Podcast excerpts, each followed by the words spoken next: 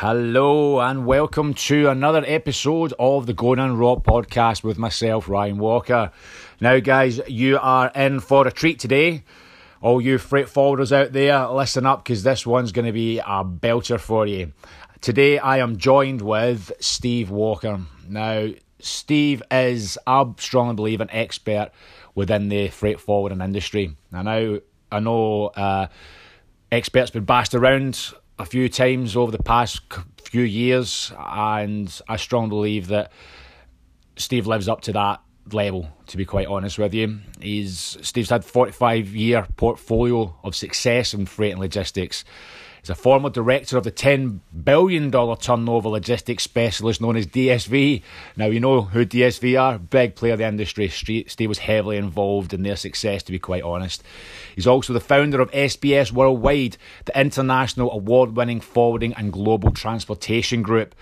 Recognising the need for supply chains to be digitised effectively, Steve recently founded SWG Global, delivering a suite of customised solutions that help shippers and forwarders correct the past, control the present, and look into the future. Now, this is this podcast is absolute gold for anyone in the freight industry. To be quite honest with you, we go through a number of different subjects and we get an expert's opinion on what is going on in the industry, to be quite honest with you. We cover topics such as Brexit. It's an important part of the industry right now. Steve gives his, his two cents on what he expects to happen and what is actually going to happen in the near future. We go through digitisation and how Steve has adopted digitisation and is a big believer in going forward in the industry. We also talked about disruptors and what sort of people uh, are doing to disrupt the industry and what they're not doing and what they should be doing a number of different topics we go through. I can. We only went on for forty minutes, but I could quite easily pick Steve's brain for about six hours. It's it's an encyclopedia of knowledge. Now I'm going to put obviously Steve's contact details in the comments. So if you've got any questions for him or you want to get in touch with him, please feel free to do so. Uh, he'll be more than happy to take any of your calls, any of the emails, sort of thing. So guys, hopefully you enjoy it. Um, please like, comment, share, subscribe with all your friends. And uh, yeah, hope you enjoy it, guys. Are you looking to up your recruitment and logistics game? Well, you're in the right place. Welcome to the Going In Raw podcast with your host, Ryan Walker.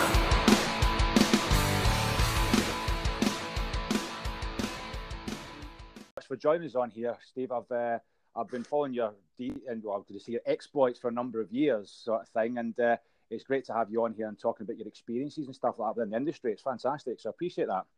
Yeah, thank you very much for the opportunity. Looking forward to the discussion. Nice one, nice one. So, Steve, you've been in the industry for a number, number of years. What, I don't want to say you're like a veteran, so to speak, but got a lot of experience. Um, what was really the, the, the, main drive for you to jump into it? What was the, the main drive that brought you into the industry? Um, first of all, well, I, think like like many of us of of a generation that came in the '60s, the '70s, it was it wasn't so much a career then as a uh, job. I got into it by uh, default by playing in, in this football team where someone said, "Come and in this business called freight forwarding," and I find myself working working for a freight forwarder in the East End of London. I was living in Kent, and uh, it was a completely alien world to me then, and uh, but one that uh, I've grown to uh, love and feel protective of. Um, as as, uh, as uh, just one second, one second, just you know, go for it. Uh, right, I'm okay. Right. Uh, yeah, yeah. So, so okay. Um, yeah, it is. It is one that I feel very protective of, and uh, one that uh, I, I'm very much interested to try and help give, give use my experience to help those that are, are, are coming up and uh, dealing with the uh, the pressures that are on our industry. Of course, yeah. Can especially there's been a lot of uh, changes within the industry, especially the past I would say like ten years, probably longer than that. But this year's becoming a bit more prominent, so, so to speak. So, um, you, you you've done obviously been working with a number of different companies in the past, sort of thing. Some major companies as well. Obviously, you've done a lot with obviously DS, uh, DSV and Panalpina and all that sort of thing. But one of the things I really kind of want to really kind of pick your brains out is you've obviously achieved a lot in your time in the industry and you've seen a lot too. With your experience, what could what do you think that forwarders could actually learn from, probably from what you've seen in the past and what you can now recognise what's going to happen in the future. What would you say would be the best thing to take away with? Well, uh, it's a it's a quite a deep question, really, when you try and think of one thing that that uh, would would remain consistent. And I believe that for all the talk that there is about systems, that it comes down to the, the human element, and uh, this has always been the most exciting thing about our industry, um, and the yeah. the uh, the friends that you make around the world.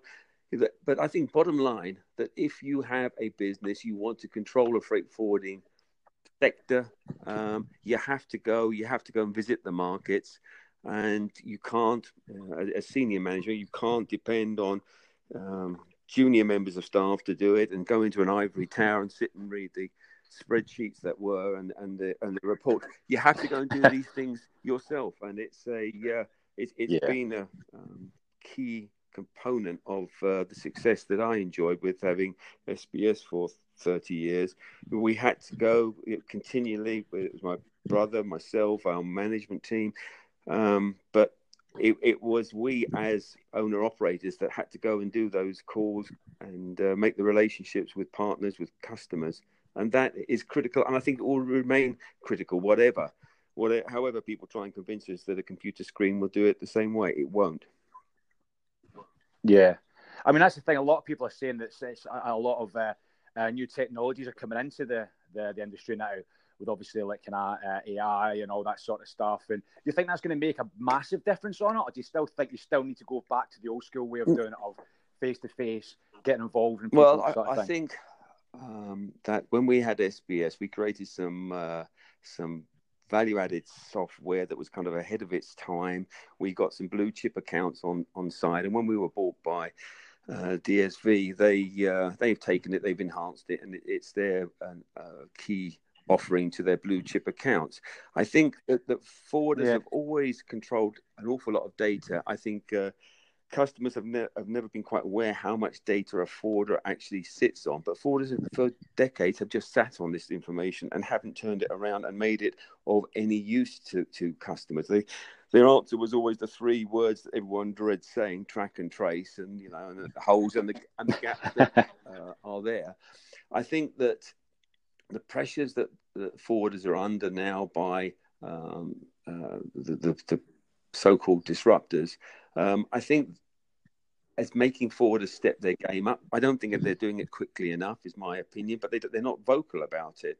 I think we see on on the on the positive side for the present forwarding fraternity, the likes of uh, Kuehne and the way that they lead and uh, their capital market day uh, report two years ago, and the, the, the, video, the online video they did was exceptional, and it was it was like what it was like it watching was. something from uh, Apple, and uh, and and it, and it was good to see. On the other hand, you see the likes of Flexport, and I've been quite critical about their approach. Not I, I welcome innovation, and I think all of it is to be applauded. And I think what uh, Ryan Petersen's done with Flexport the capital he's raised. It's been incredible because the rest of us have uh, reached the benefit of that. With uh, you know, I take a lot of calls from uh, venture capitalists who want to come into the industry and want to understand where to place their money, where the best software providers could be. I mean, that that you know, once yeah. upon a time we used to go and knock on a company's door and be sent round the back to see the traffic manager. Now we walk in the front door to see the C executives. That's the change that's happening and it is the, it is thanks for, for the likes of Flexport, and then there are other service operators uh, as well offerings. Um, my opinion on a, a, lot of them is I don't like the American way of selling, if I could call it that, you know, which we saw on the on the on the TV in the states where one car manufacturer slags another car manufacturer. Now yeah. now we we see people, uh, these um, so-called disruptors telling us what what the traditional forwarder is doing wrong and what they're doing is so right, and it gets the headlines. And so I've I've been on several several panels tackling this, trying to say that forwarders are developing, as are their TMS providers. Um, but I also think that people should take a view is what actually is a disruptor. If they actually look at what the definition is, a disruptor is one who starts a new market. So the question would be: Is would people consider Uber a disruptor? And they would say, "Well, it changed the marketplace." Yeah, but it just changed a marketplace that already existed. Did Netflix change um, the t- the TV online system? It certainly did because we saw the end of the likes of blockbusters and video um, recordings, etc., uh, and higher. Yeah. So are many of these companies disruptors? No, they're not. But they're fighting for headlines because they've got a lot of fund managers anxious to make sure that their, their, their investments pay off. So there's a disruption in in the uh, presentation uh, to the marketplace. So the, I, I, think forwarders are keeping uh, pace, um, but it, um, maybe they should be um, faster. And I think I think there are other options available to to forwarders because the marketplace won't stay as it is. Do I think the disruptors are going to make a massive difference? I think the disruptors will probably end up coming in line for most of them and actually servicing the forwarding industry. When when they come in originally, they see the forwarders as the enemy. I think that uh, that will change. Right. Yeah. I've, mean, the thing is, you mentioned obviously with the disruptors, and uh, you see people trying to kind of reinvent the wheel, sort of thing, and you, you see that in like a lot of different industries as well. I mean, more so in mine, um, uh, from a like a headhunting recruitment background, you always see the brand new software that's going to change the world. And I would imagine you, you, you you've seen a lot of them come and go throughout your years, sort of thing. What do you think's been the main issue? Why they've not stayed? Is it because they're trying to do things, or they're, they're not doing things properly?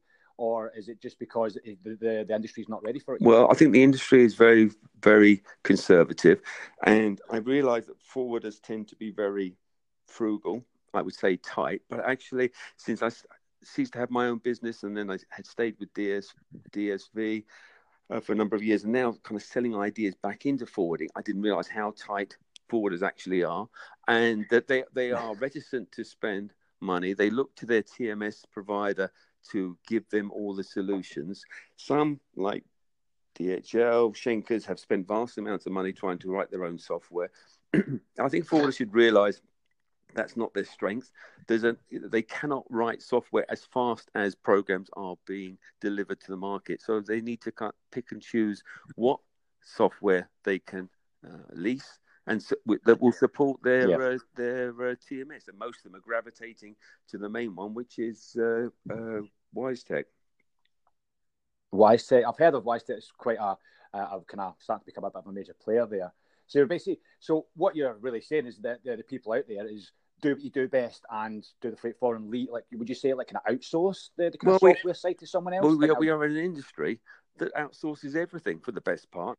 I mean, yeah. you know, I mean, we, we, we own very little, which is one of the reasons it upsets so many of the steamship lines that have all this capital expenditure.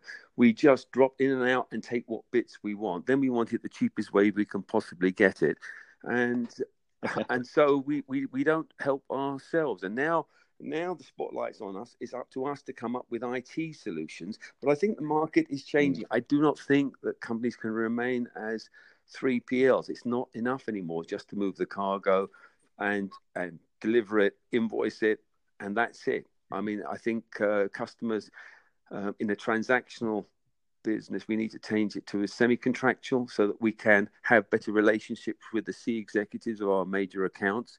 And the only way you can actually capture them is by giving them something back in return. So I do think there's a there is a move. There will be a move more towards four, a 4PL software providing where you control the whole supply chain of uh, customers and you can then report back to them on the movement in their freight spend their suppliers and you become uh, and you offer them a one-stop shop for all their documents because the biggest driver is going to become compliance and companies will not yeah. want 20 30 different carriers handling their cargo they will want it through one company that manages it for them. And that was the software that we created, which was kind of ahead of its time. And, and there's, there's, some uh-huh. terrific 4PL software out there. And it is that that I think is where customers will start to move towards because it's not they can't afford to have it over a disparate number of uh, freight forwarders that all work uh, at uh, different IT standards. Yeah, of course. Uh, I mean, with the, you mentioned obviously with the the whole kind of uh, 4PL side of things, with obviously the, the the big major players like your Kuehne your DHLs, and your Schenkers, they'll obviously adopting it if they're not already probably are.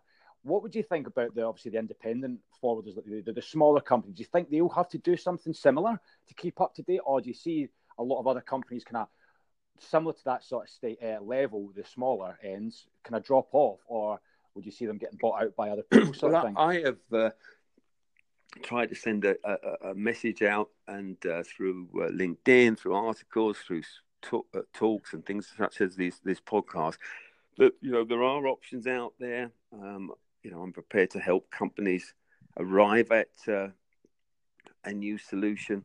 Um, and I, I, don't own any software. I kind of just work in the middle as a facilitator, trying to say, look, this is what this is what we've yeah. done. This is what you could move to. But forwarders being forwarders, listen, and then try and look around you and think, look, if I could get Steve Walker out the way, I could possibly get this even cheaper.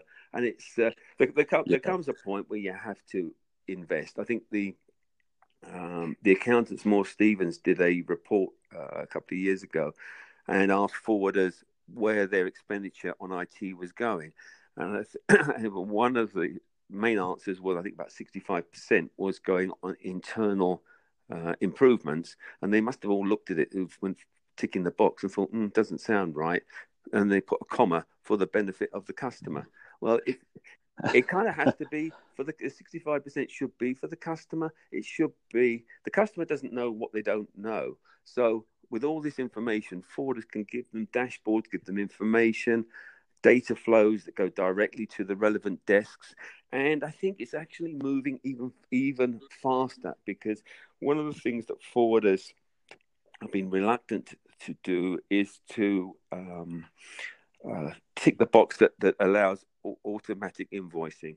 So I think that from a compliance point of view, I can see the B freight audit companies, which are there are a mass of them in the US. But I think that forwarders will end up going to their customers and offering the freight audit system so that all the invoices that are sent out are correct.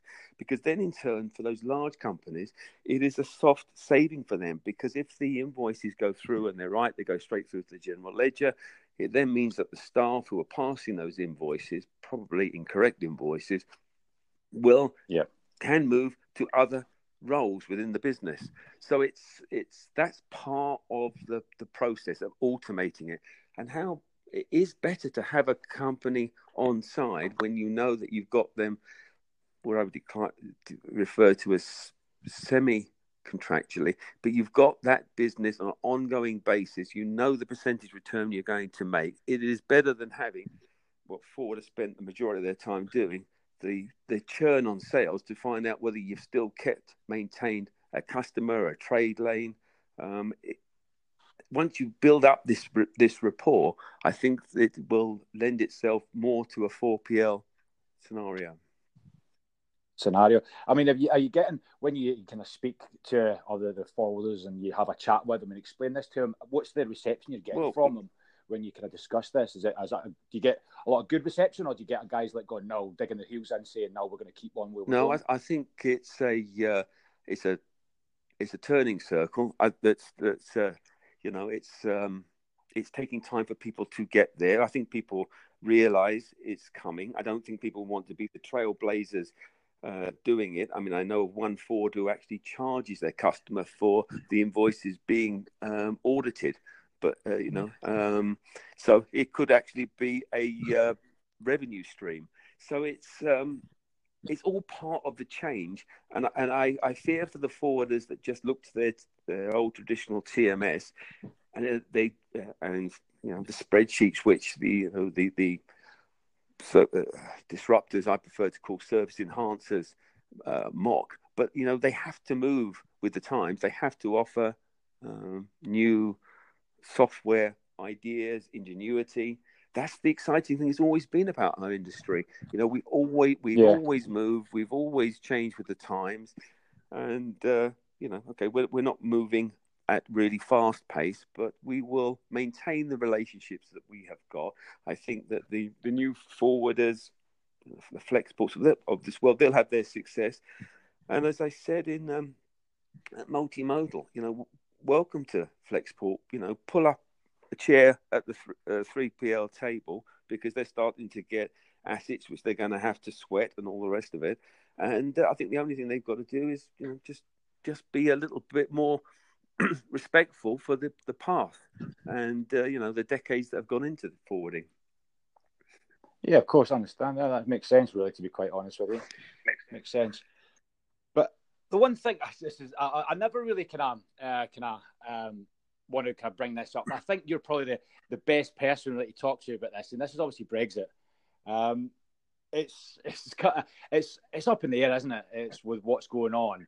Um, I can't really kind of have a, a kind of podcast or interview without talking to you about Brexit. To be quite honest with you, um, what do you think is going to be the repercussions of Brexit going forward? Have you got any ideas or any predictions on that one?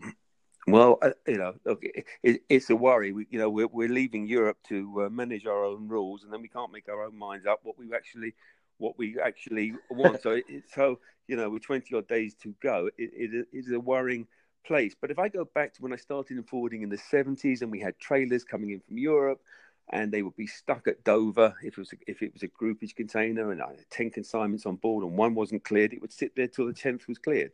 So we're not, I yeah. don't believe we're going to have necessarily have that. But what my my worry is when a deal is finally done, and I'm sure it will go down like to the the, uh, the uh, Greek situation. I'm sure it will go down to the wire, and we'll have uh, uh, uh various ultimatums and deadlines.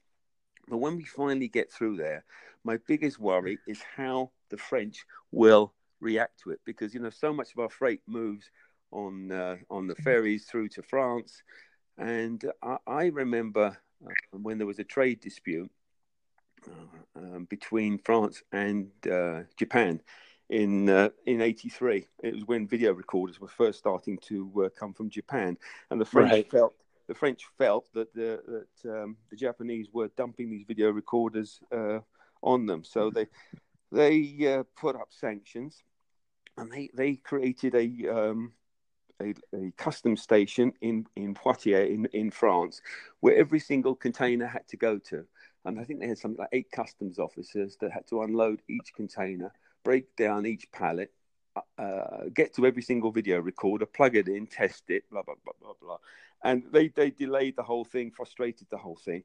I hope it doesn't come down to that. It's the interpretation of of the rules per country, and uh, with most of uh, Europe, Southern Europe, certainly uh, in a dire state with with uh, France and Germany very close to um,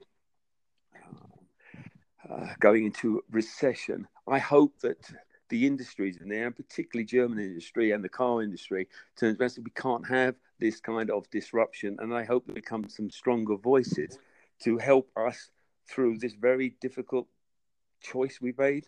Um, but I worry about um, the interpretations, and, and, I hope it doesn't. Uh, you know, we don't get into a, uh, uh, a situation that we, we can't foresee, much like that 1983 uh, uh, video recorder um, battle uh, of, of, of Poitiers. Yeah, okay, that's, I've not. To be fair, I never really knew about that sort of thing before. That's really interesting to kind of figure out. It's, yeah, it's just such. It's it's just as you said before. We just don't know what is going to happen. To be quite honest, it's up in the air. Um, with obviously with the, the, obviously the Brexit stuff situation kicking in at the minute. Um, do you oh, do you see something really like because everyone's saying it's going to be like the apocalypse is coming? You know, a lot of the media is getting in about it. They're saying that it's, like, it's the worst thing that's ever going to happen to the industry. Do you believe that, or do you think it's actually just going to be like another like a Y two K sort of thing, another Millennium Bug that's just going to be just as normal sort of thing with just a little bit more paperwork on the end?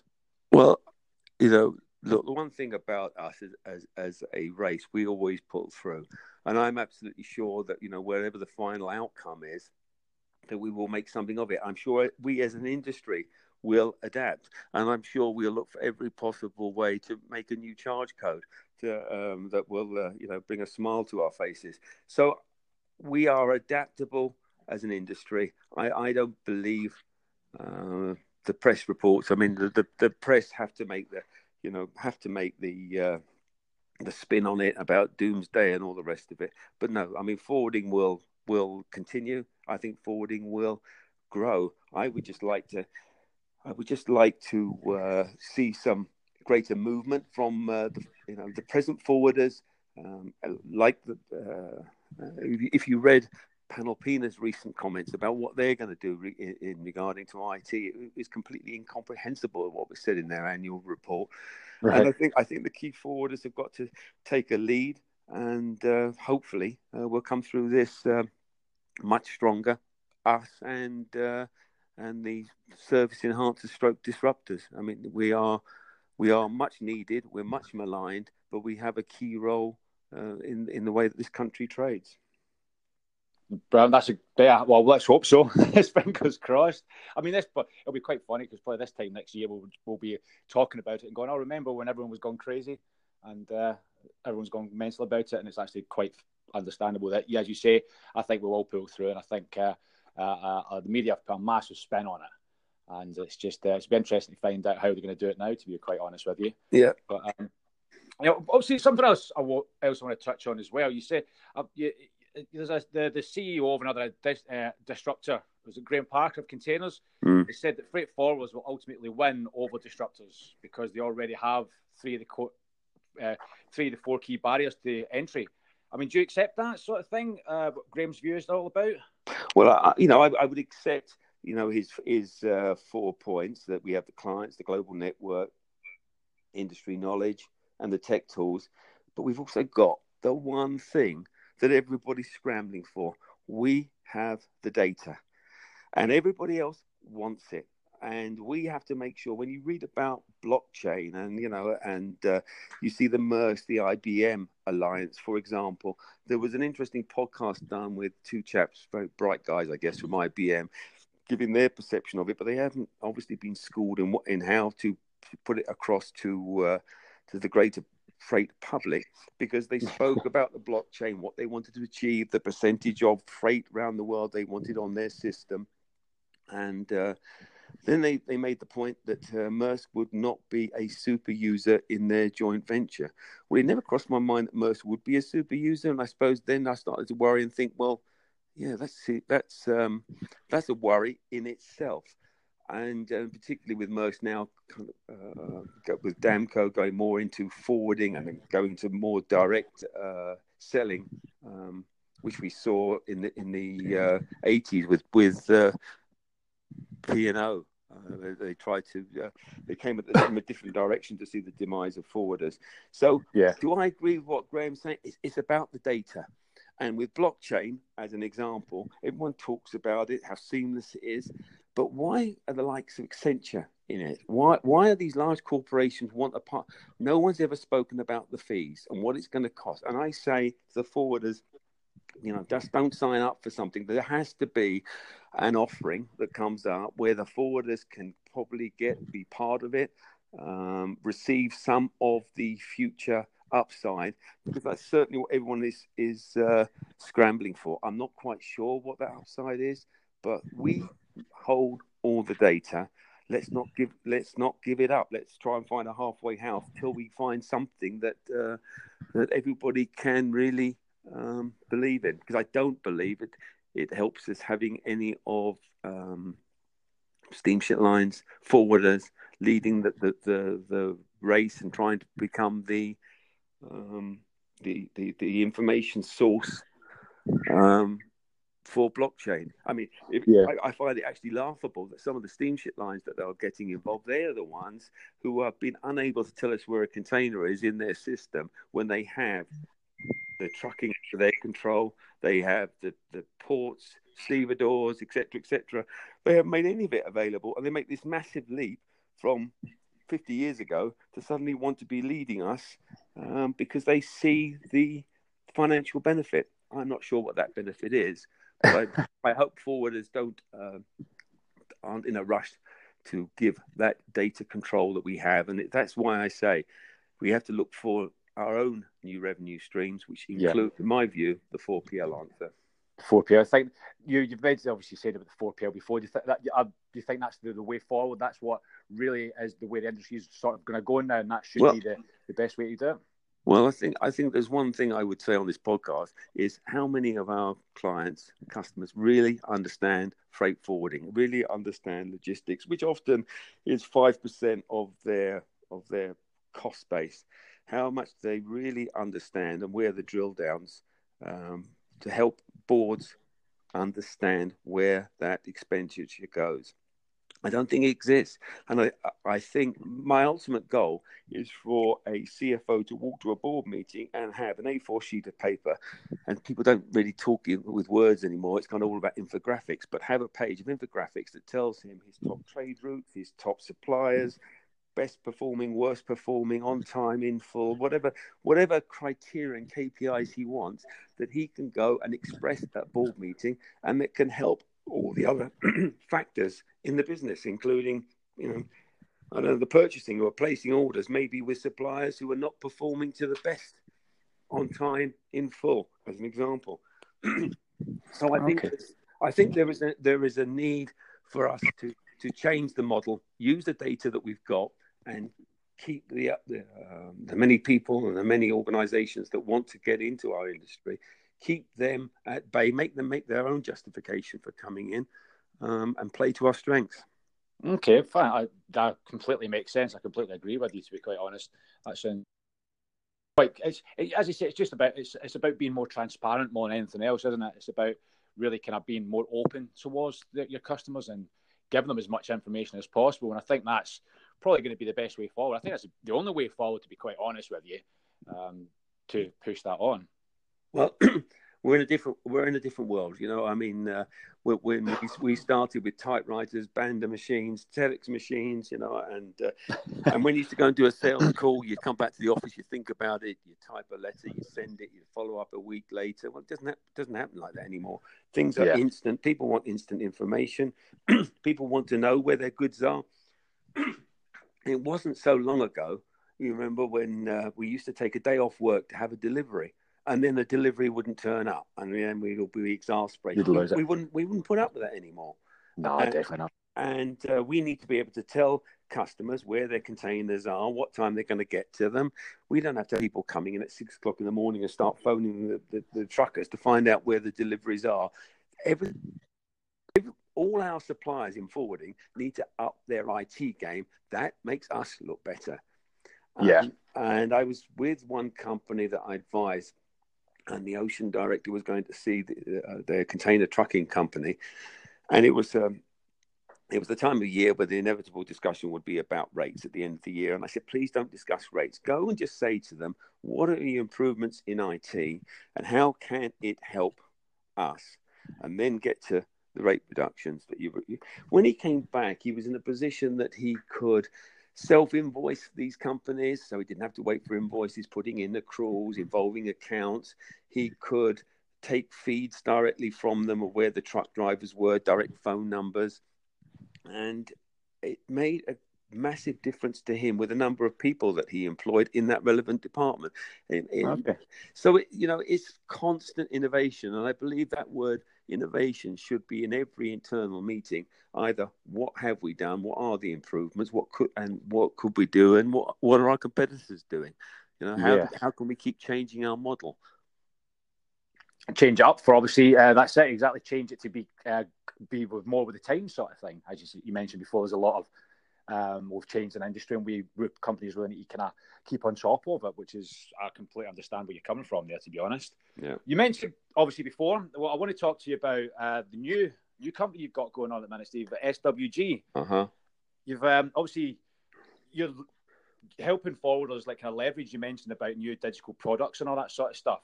Um, what sort of products you you you kind of pushing out there? What what kind of form do they take, and how would really are these kind of digital stuff going to help forwarders sort of thing? What what sort of things you of uh, um, kind of uh, advertising? I wouldn't say advertising, but kind of talking about.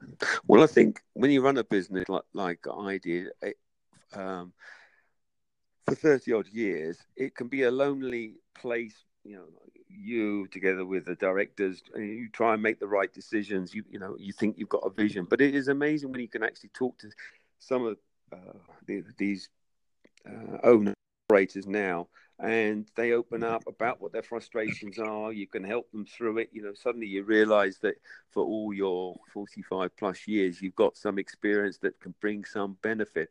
So it's it's varying software offerings. Um, it's challenging what people are doing.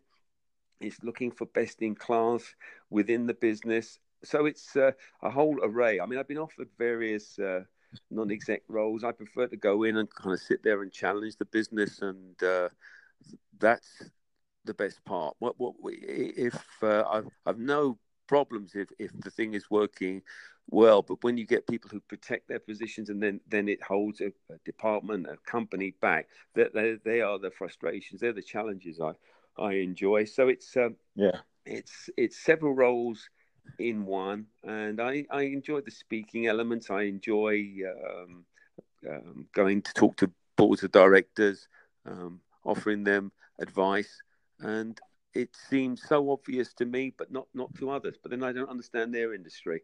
But you know that that's one of the benefits of uh, all these years in uh, in forwarding. You know, and I, I come from a time where a lot of them, like Davis Turner and that, had wolves on the on the River Thames, and um, we used to take stuff over over the side in, in, into barges. And here we are today in a much much faster world, and uh, many of these companies are much bigger, much stronger, and and it's good to see them continue to uh, progress. And if I can have a that, then I enjoy doing it. I enjoy helping right. the, the, Americans understand. You know, where I've worked for thirty odd years, um, I, I, enjoy helping them look at the European market, and I guess it's now UK and European market. So it's um, it remains an exciting time. It remains an exciting industry, and I, I hope that uh, those young younger folks that's setting out in, in forwarding have as much fun as I did. Nice, yeah, I completely, I completely agree. I mean, you mentioned about obviously the the younger people coming into the industry. What sort of advice would you give to them if straight out of like say like college or university, or maybe just kind of looking for an uh, an, uh, an opening in the freight forward industry? What sort of advice would you give to them? Well, I think I'd start by by saying to the uh, forwarder, are you going to prepare um, a, a, proper training program, or are you going to do what's what traditionally happens? Stick people in a department and they stay there because they do a good job. You know, we we've got to roll out, and with the help of uh, BIFA doing so, you know, the qualifications. We have to become more more professional. But I, um, it is an exciting industry. It, it is changing, but it goes back to how we started this conversation. I think for those that are successful, those that, that gravitate to sales, those that travel the world, and it, it is such an amazing industry. It's such an amazing challenge. And uh, you know, I can remember in the early days when you went to visit a customer and then go to a phone box and ring the office So we got the chance of this. This they would say, "Well, how are we going to do that?" I said, "Absolutely no idea. That's your job. Work it out." And we would do it. that's it. Learn by doing. That's that. That's what Richard Branson says. If someone gives you an opportunity, always say yes and learn how to do it later, isn't it? Well, you, you know, it's uh, it's a lot more difficult nowadays with all the uh, compliance, but there. Um, it is a very it is an exciting, fast moving business, and um, you know it uh, uh, hopefully will uh, continue to uh, strive forward. I know, yeah, exactly. Fingers crossed, fingers crossed, sort yeah. of thing. But um, Steve, I mean, this is I've been there. Can I tune you off for a good coming up to forty minutes now, sort of thing. I know you're very busy, so we'll wrap things up, sort of thing. I mean, any kind of kind of takeaways from this? Any other sort of like kind of points you want to kind of get across, like final Steve's final thoughts, sort of thing? Um, I think the, the the key takeaway for me is how fast the industry is changing. I think uh, in, innovation, as I said several times through this podcast, is the most critical thing. I'd be associated with a company that wants to innovate. Um, they should not be in the, you know, in the, in the same place even next year. So yeah. I think um, I, I, would hope forwarders would uh, continue to develop, fight the cause for the industry. I mean, it, it becomes. Uh, um, I'm not happy with this at all. This this bit, I'm afraid. Um, Sorry, we'll just cut this out completely, Steve. That's not a problem. Um, let me just try and just. Uh, um, okay, let, let me just go again. Okay, go for it. I would hope there'll be some spokes people that will come out and uh, nationally, internationally, put the side for forwarders that the likes of Flexport will become more within the industry. They will have their own many strengths. Um, and and we will we will continue to uh, innovate and offer new solutions to, um, particularly here here in Britain, where we will be. Uh, you know, isolated to a degree, trying to fight for new trade agreements. So forwarders have a chance to shine. So uh, we, we, have always done it. I'm absolutely sure we will uh, continue to do so. Brilliant. That's uh, sounds fantastic. To be fair, that's great. Um, as you going forward uh, this year, are you going to be um, obviously any uh, uh, uh speaking events? You're going to be obviously putting yourself out to this year, multimodal sort of thing. You'll be attending this year.